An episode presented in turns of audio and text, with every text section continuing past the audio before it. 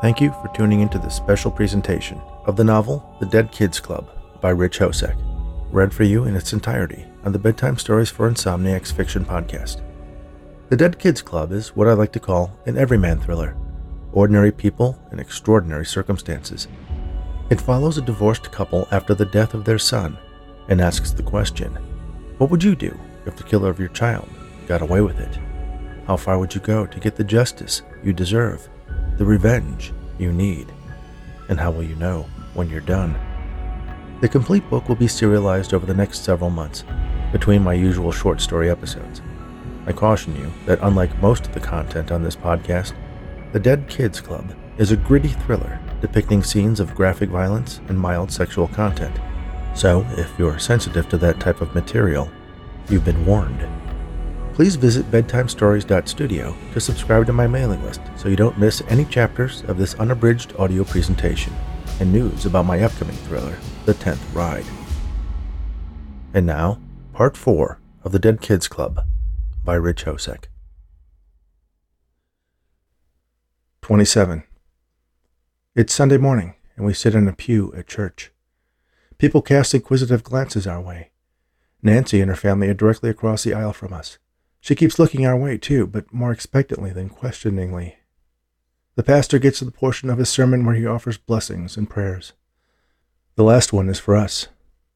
And let us bless our angel, Nicholas, and his parents, and give them the strength to forgive the one who took him from us, now that his soul is in God's hands for judgment. Rebecca whispers in my ear, I want to go. It's almost over, I whisper back. The sermon ends and Nancy approaches. How are you two? We've been praying for you ever since we heard the news last week. It was me that asked the pastor to include that last prayer. I'm not feeling well. We're going to go home, Rebecca replies curtly. She turns and walks out the far side of the pew. I follow, catch up, and take her hand in mine. She shakes it off. 28. I'm watching TV. I see Rebecca pass through the hallway wearing her coat. Where are you going? Out, she says. Do I need your permission? No, just asking. I'm meeting Amy from the group. Oh, okay, have a nice time. I will. She gives me that smirk that means I'm an idiot and leaves. My phone rings. I answer. Hello? The voice on the other end says my name, and I reply. Speaking.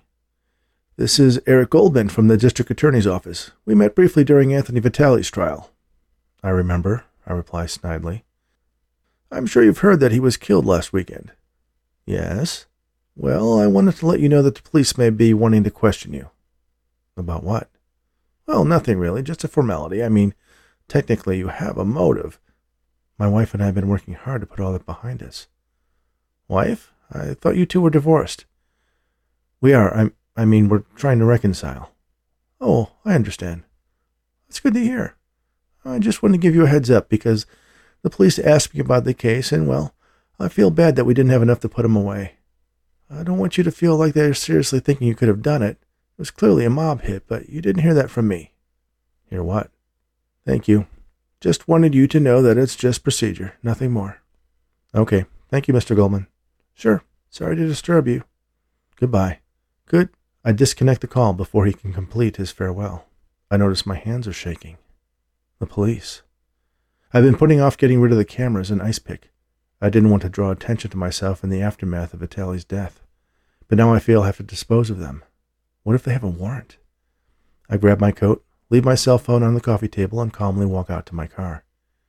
In the wheel well of the trunk, where there normally is a spare tire, I have hidden the knapsack with the cameras and ice pick, along with the wiped laptop, a gallon of bleach, a ball-peen hammer, and a blowtorch. I drive to a forest preserve about 30 miles away. I've been there once or twice before. It's the kind of place that attracts a big crowd of kids on the weekend, looking for a place to drink beer and hook up. It's as I remember it, overflowing with garbage. Mine is the only car there on a weeknight. It'll be dark soon. The park officially closes at sunset, but the gate to this picnic area is broken. There are rusty charcoal grills bolted to posts anchored in the ground with cement. I lay the knapsack on the ground and pound the cameras inside the bits with the hammer. When I can no longer feel any pieces bigger than a pea, I drop the knapsack into one of the grills and light the blowtorch. The canvas of the knapsack must have some type of flame retardant since it takes a while to burn it to ash. The camera pieces melt into slag. I burned the handle of the ball peen hammer, too. I drop the ice pick into the grill and char its wooden handle. I hold the torch on the metal spike until it's red hot. Then I douse everything with the bleach. A noxious gas fills the air, and I step away quickly, feeling lightheaded.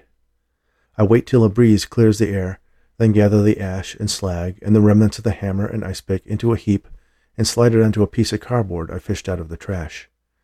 I follow the road past the pavilions to a boat launch next to a murky, smelly river and heave the stinky slush as far out into it as I can. The laptop, which I've carefully purged of any traces of what it was used for and drilled holes into until any information was unrecoverable, follows, making a loud splash and bobbing in the current for a moment before sinking out of view. I rinse my hands in the foul water, then again under a pump near one of the covered pavilions. Dusk descends as I pull out of the parking lot. I'm still alone. No one sees me come, carry out my evidence destruction, or leave. Finally, something goes exactly to plan. 29. The detective sits on a chair. Rebecca and I are opposite on the sofa. He sets the glass of water Rebecca got for him on a coaster, then pulls out a notebook, just like they do on TV. Okay, like I said, this is just a formality. I hate to ask, but where were you on the morning of May 11th of this year between the hours of 3 a.m. and 4 a.m.? We were at the Sierra Winds Resort down on Route 34, Rebecca replies. You were together? Yes, I answer. Anyone see you there? I think for a moment. There was the clerk in the office. He checked us in and then was still there when we got back from dinner. We left right at checkout time the next day. You got a receipt or anything? Rebecca and I look at each other. She answers. I don't know if we kept it, but it'll be on my credit card bill. We can look for it if it's important. No, that's fine. Like I said, just a formality. I've got what I need. He gets up. We rise also, and all of us move toward the door. Do you mind if I ask where you were when you heard? At the resort still, I tell him. Seems like everyone we knew was watching the news and started calling us. Yeah, I guess they would. Just so you know, I was at the station when the news came in. There was a bit of a cheer, actually. Real scumbag, that guy. This is one of those cases I really don't give a shit if we solve. Let those thugs kill each other, right? I nod. Sorry for your loss. Your boy, I mean. I hope you get some peace out of this. Thank you, Rebecca says. He lets himself out and disappears down the hallway. Once he's gone, I wait almost a whole minute before taking a breath. I think that's it. We're in the clear. Rebecca sighs with relief and smiles. She gives me a quick kiss and a tight hug. I knew he would be. Thank you. If I had planned this whole thing, I'd be sitting in jail right now. Orange is the new black, I add jokingly. She pushes away and gives me a playful rebuke. Okay, Mr. Master Assassin. If you're so good, tell me, how would you off that guy who poisoned Amy's family? The best killer burgers in the state guy? Mm-hmm. Tell me, if that guy had killed Nick... I find myself pulling together various thoughts in my mind. Well, I think Amy had the right idea. But instead of a gas can, maybe start a grease fire. The way she described that place, it probably would only take a match or two to set it on fire. But how do you make sure he gets incinerated along with the place? I think about that for a moment. Tie him up with rags, or a greasy apron. Something that wouldn't leave any marks, but would burn away once he caught on fire. Douse him with grease, light him up. Let him run around till he falls down, just a charred skeleton. Guy probably drinks all day long. He'll burn like a gas lamp wick. And how do you get him to sit still long enough to tie him up? Surprise him. Get there when the place is empty, maybe after the lunch crowd. Sit at a table. When he takes your order, jump him from behind, knock his head on the floor, or smack him with a chair. With any luck, he'll be in shock long enough to get something around his wrists and ankles. The coroner would think the injuries happened in the fire. Then it hits me. She's been spending a lot of time with Amy. Did you tell her? I ask. Who? I don't answer her question. She knows full well who and what I'm talking about. I had to tell somebody, she confesses. She won't say anything. I'm furious.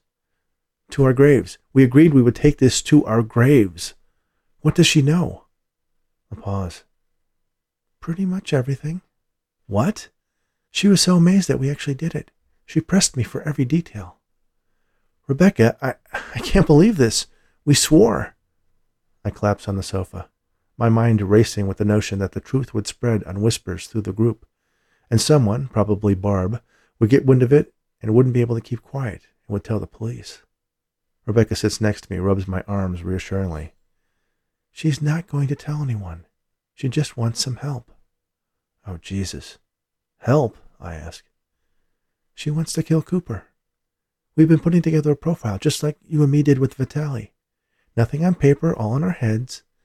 She's been there enough times to know what the place looks like. She's even been inside. No, stop. She's going to do it whether we help her or not. No, stop her. We barely got away with it. She needs to do it. She needs to kill him. We need to help her. No, I need to help her. She's pleading now. I look in her eyes and see that same desperate drive she had when we visited Nick's grave.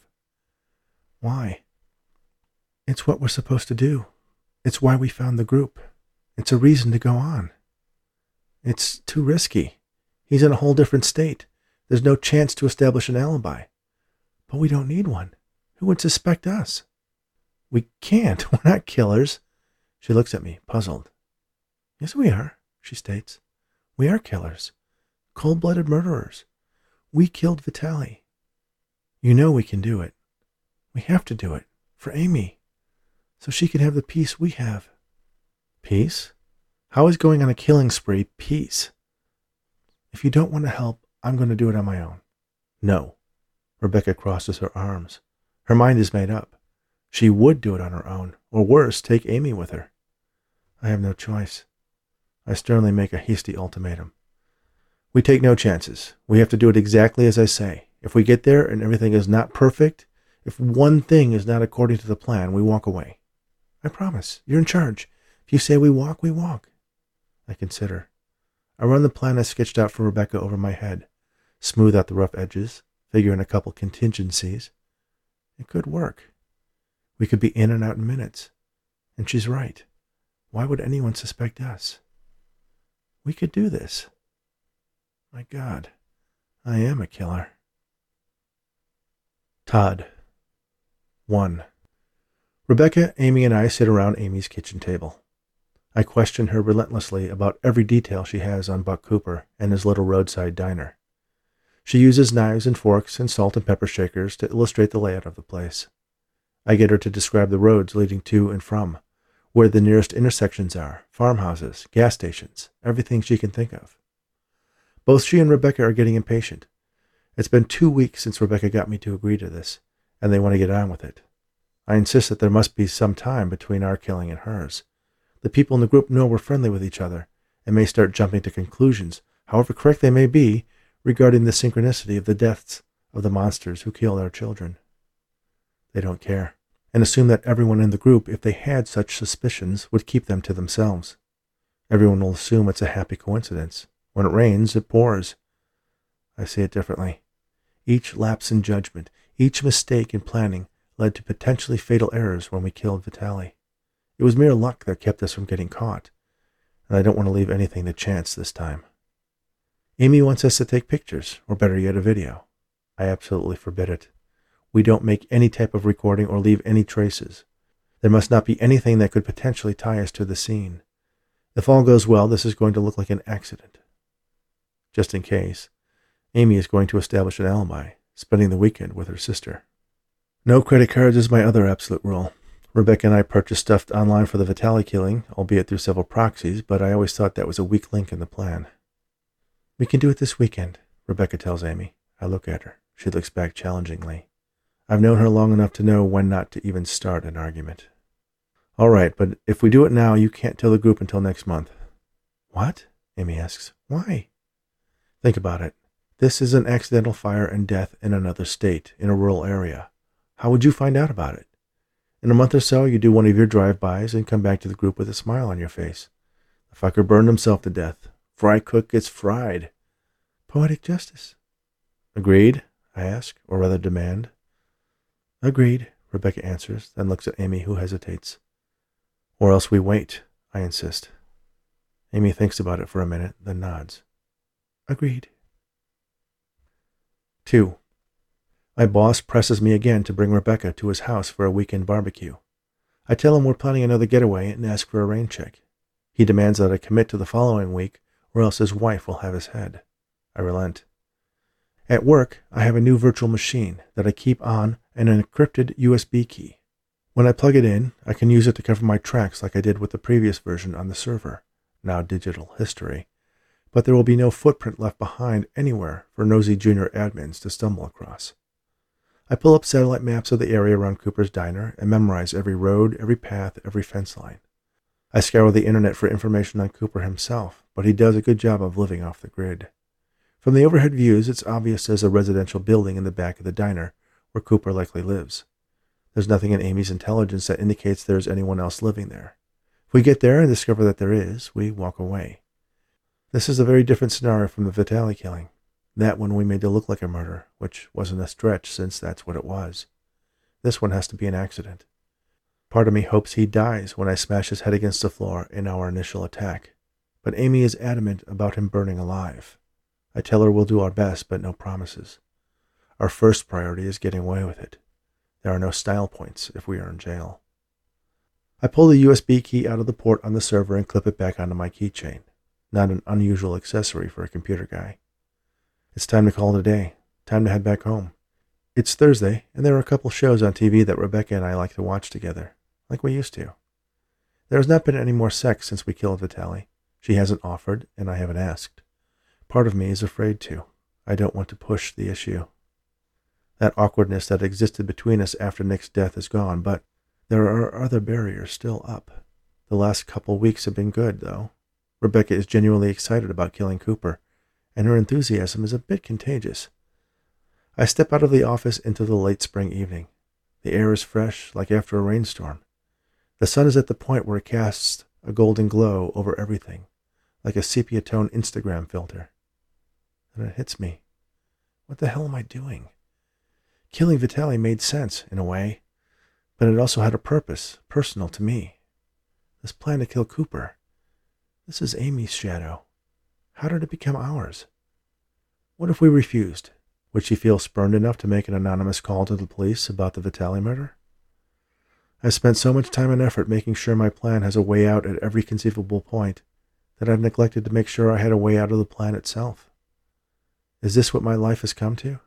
Computer guy / contract killer? Hell, not even a contract killer. Strictly speaking, I'm an unpaid amateur. A year ago, I would have adamantly derided the notion that I'd kill another human being, let alone two. I find my lack of revulsion at the notion now a bit disconcerting. True, they deserve it. They are not innocent victims of circumstance, but callous killers with no remorse for their actions.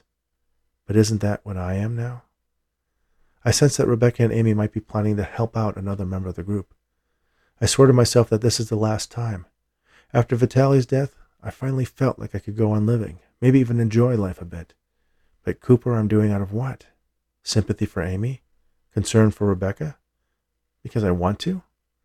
Because I want that feeling of handing out justice to someone who undeservedly avoided it? Is that how I'm justifying it to myself? Is it a way to cover the possibility that I get a thrill from killing? From planning the perfect crime? Am I willing to do anything to feel closer to Rebecca, the way we did after killing Vitale? I reach my car and vomit onto the pavement. I catch my reflection in the side view mirror and see the face of a specter who's been haunting me since Nick's death. How long has he been hiding in the shadows, waiting for an excuse to come out and kill? 3. It's early morning. As I drive, I go over the plan with Rebecca. She is weary of hearing me repeat the same situational contingencies over and over again. So am I, but I am determined that nothing will surprise me this time, and that there won't be any needless errors. We have 4 hours of driving ahead of us, and I intend to use every minute of it making sure we are prepared. 5 minutes later, Rebecca shuts down. She stops responding to my questions, reaches into her bag, and pulls out her phone and earbuds, and literally tunes me out. She reclines her seat and closes her eyes. We approach an exit, and I think about making a U-turn and returning to our apartment. But I know the cost of that action is too high.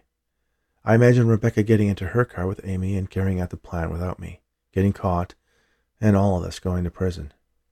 I drive on. An hour and a half later, I stop for gas. Rebecca is sleeping, or at least pretending to, and the cessation of motion is enough to rouse her. "Where are we?" she asks, rubbing her eyes. "Gas," I answer. "I'm going to grab a Coke or something. You want anything?" She undoes her seatbelt and opens the passenger door. I want to stretch my legs. We head into the mini-mart. I give the clerk some cash for the gas while Rebecca browses among the rows of chips and candy. When I'm done pumping, I walk into the shop and grab a small bag of mixed nuts on my way to the drink cooler. I pick out an energy drink and a big can and look around for Rebecca. I don't see her right away. She's not in the food aisles. Instead, I find her in the automotive supply and tools section.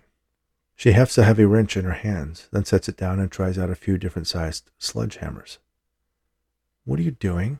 I ask. She turns to me, smiling, holds up a hammer. "What do you think? They should make a good dent in his skull." I take the hammer from her hands, put it and the food I was going to buy down on the nearest shelf, then guide her out and back to the car. I open the passenger side door for her, and she gets in, shooting me a quizzical look. I get in the driver's side, start the car, and head back to the highway. "What were you thinking?" I ask. "What?" "The plan is to use something at the diner. If we bring anything that doesn't belong, it could be noticed, traced. We can't take that chance." "Okay, Mr. Stick to the Plan. Sorry. I'm not being this way to annoy you. We have to be careful." "I know. I just hate it when you dismiss any ideas I have."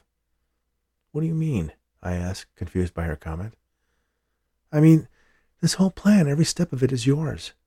You didn't like any of my ideas or Amy's. Why does everything have to be your way?" "It's not about my way or your way. It's about not getting caught." "And you're the only one smart enough to come up with any ideas that don't get us caught?" "No." "Sure seems that way." "Come on. We can't do this if you're going to be mad at me." "Of course not. That's not in the plan." My grip on the steering wheel tightens as I struggle to keep from shouting. "That's not what I meant. I'm sorry. It's just, you know me. I'm a bit of a control freak." These are the words I say when I want to change the trajectory of an argument with Rebecca. I confess the flaws she sees in me. Next, I blame myself and insist it's out of concern for her. After Vitali and the whole thing with the woman, I'm just on edge. It has nothing to do with you. I'm just afraid there's going to be something I didn't think about, and I don't want anything to happen to you. I couldn't live with myself. Sometimes this works. I wait to see how she reacts. "It's okay," she finally says. "I want us to be in this together, though. Partners. I don't want to be your assistant or whatever. I want to be your equal." "You're right. I haven't been treating you like I should. I'm sorry. I guess I'm afraid." "I've been asking so much of you," she says. "First Vitali, now Cooper. And you've been great. You really have. I really appreciate what you've done. Not just anyone could have pulled it off. You've been really smart and careful about it. And I've wanted to rush in and just do it." I can understand that. I certainly have felt that way too. "I need to clear my head. I think the constant talking about it is what's really got me annoyed. Can we talk about something else?" "Of course," I tell her. I launch into a long retelling of the progress I've been making at work, how my boss constantly insists that we come over for a barbecue, how there might be a management position opening up in the near future. She tells me how I totally would be great for that. I have a natural skill for managing projects and working with people. "And killing them," I add. "Best to leave that part off your resume," she jokes. We settle back into a ridiculous conversation about an imaginary job interview, where I explain our unusual hobby, and the interviewer finally ends up offering me his job. It raises both our spirits. I take the exit that leads to Cooper's Diner. It's another 45 minutes on rural highways. I am scrupulous about obeying the speed limit and coming to a complete stop at every red light and stop sign. Rebecca teases me about only being a good driver when I'm about to commit murder. I assure her I'd be just as careful for a mere bank robbery, or even if I was driving to my accountant's office to cheat on my taxes. 4. I almost missed Cooper's Diner as we drive by it the first time.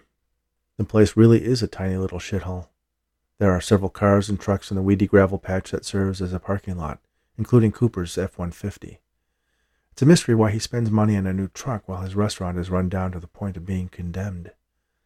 I have several routes that will take me in wide circles around Cooper's place. It's just after 1 PM, and the lunch crowd should be winding down about now.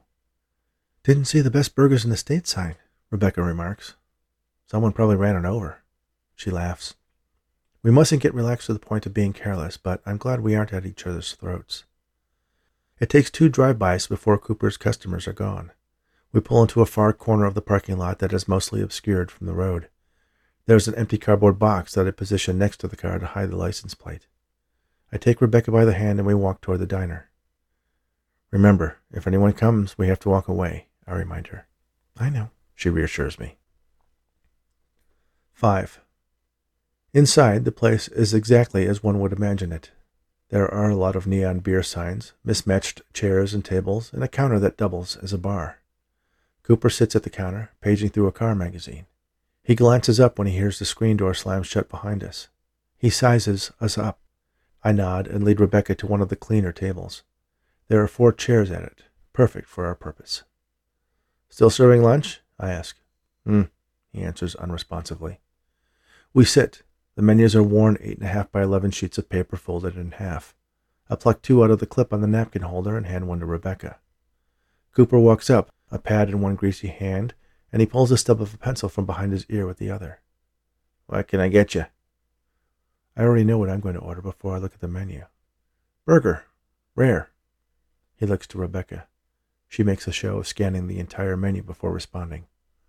I'll have the chili, she says, with a Diet Coke. 2 diets, I add. He doesn't bother to jot the order on his pad. He simply sticks the pencil back behind his ear and turns to the counter. This is it. This is my chance. Time slows down. I turn my head to look at the parking lot through the grimy windows. Ours is still the only car there, and there is no traffic on the road. I rise, taking a step toward Cooper while grabbing one of the empty chairs between him and me. The chair is fairly heavy, but I manage to raise it above my head as I continue closing the distance between the clueless fry cook and myself. Using my forward momentum, the weight of the chair, and all the strength I can muster, I bring the chair heavily down on the back of his hair-slicked skull. The blow knocks both him and me off our feet.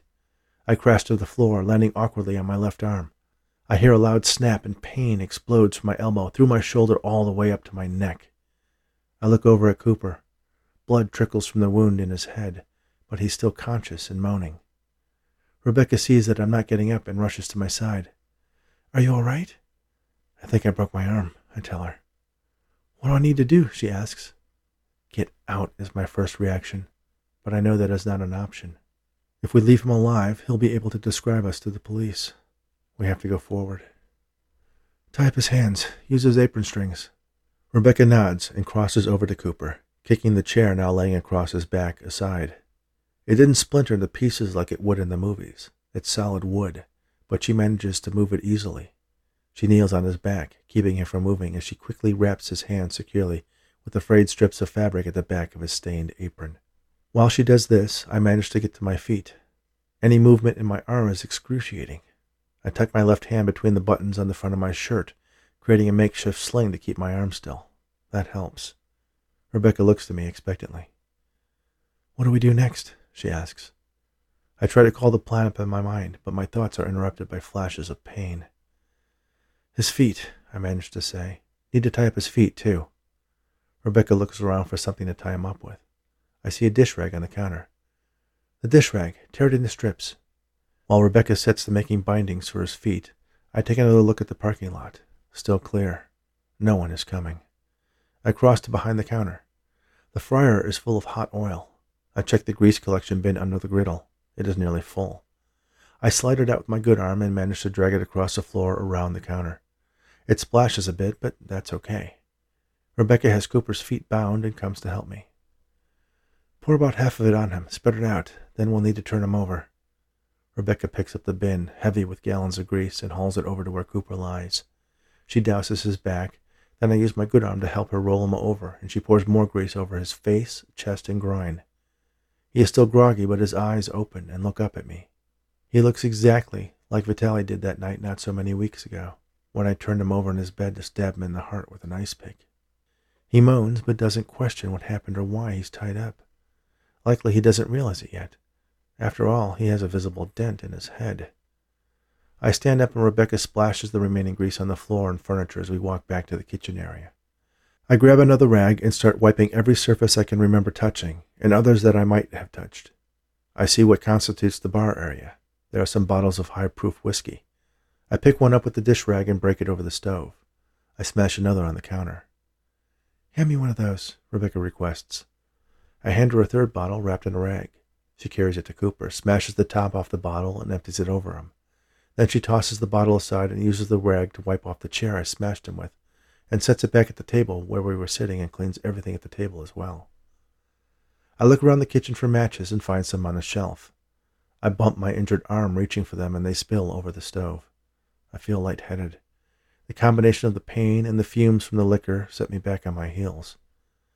I spy the doorway in the back of the diner that leads to what I assume are his living quarters.